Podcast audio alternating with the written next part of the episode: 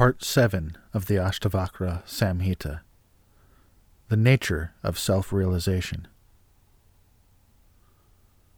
Janaka said, In me, the boundless ocean, the ark of the universe, moves hither and thither, impelled by the wind of its own inherent nature.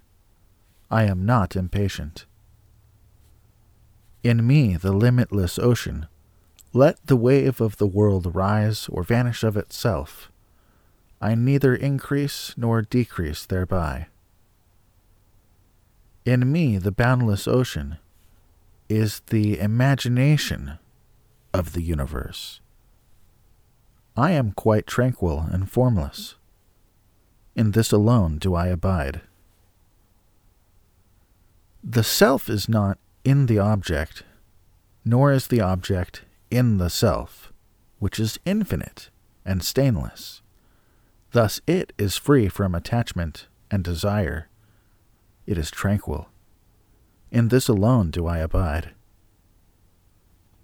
I am really consciousness itself. The world is just a juggler's show. So, how and where can there be any thought of rejection or acceptance in me?